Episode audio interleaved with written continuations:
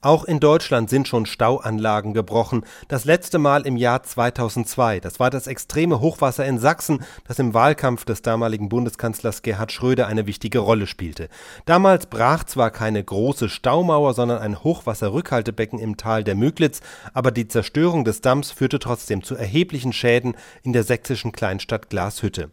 Auslöser solcher Dammbrüche sind praktisch immer Hochwasserereignisse. Typischerweise tritt dabei zuerst das Wasser über die Staumauer oder die Deichkrone.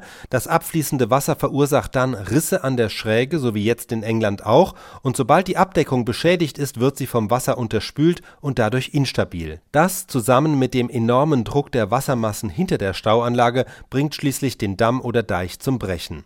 Normalerweise passiert das selten, weil Stauanlagen regelmäßig gewartet werden, doch grundsätzlich kann jeder Damm brechen, wenn das Hochwasser nur groß genug ist.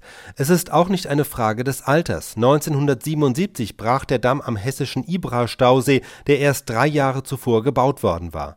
Weil es absolute Sicherheit nicht gibt, müssen die Betreiber von Stauanlagen in Deutschland ein Notfallkonzept haben. Sie müssen darlegen, was schlimmstenfalls passieren kann. Und es muss für diesen schlimmsten Fall ein Evakuierungskonzept für die betroffene Bevölkerung geben. Denn immerhin, wenn ein Damm zu brechen droht, kündigt sich das vorher an, so wie jetzt in England. Dort wurden zunächst Säcke mit Sand und Kies abgeworfen, um das Wasser über einen Nebenkanal abzuleiten, sodass der Pegel sank und der Druck von der Staumauer genommen wurde. Und es wurden tausende Anwohner vorsorglich in Sicherheit gebracht. Gabor Pahl, SWR Wissen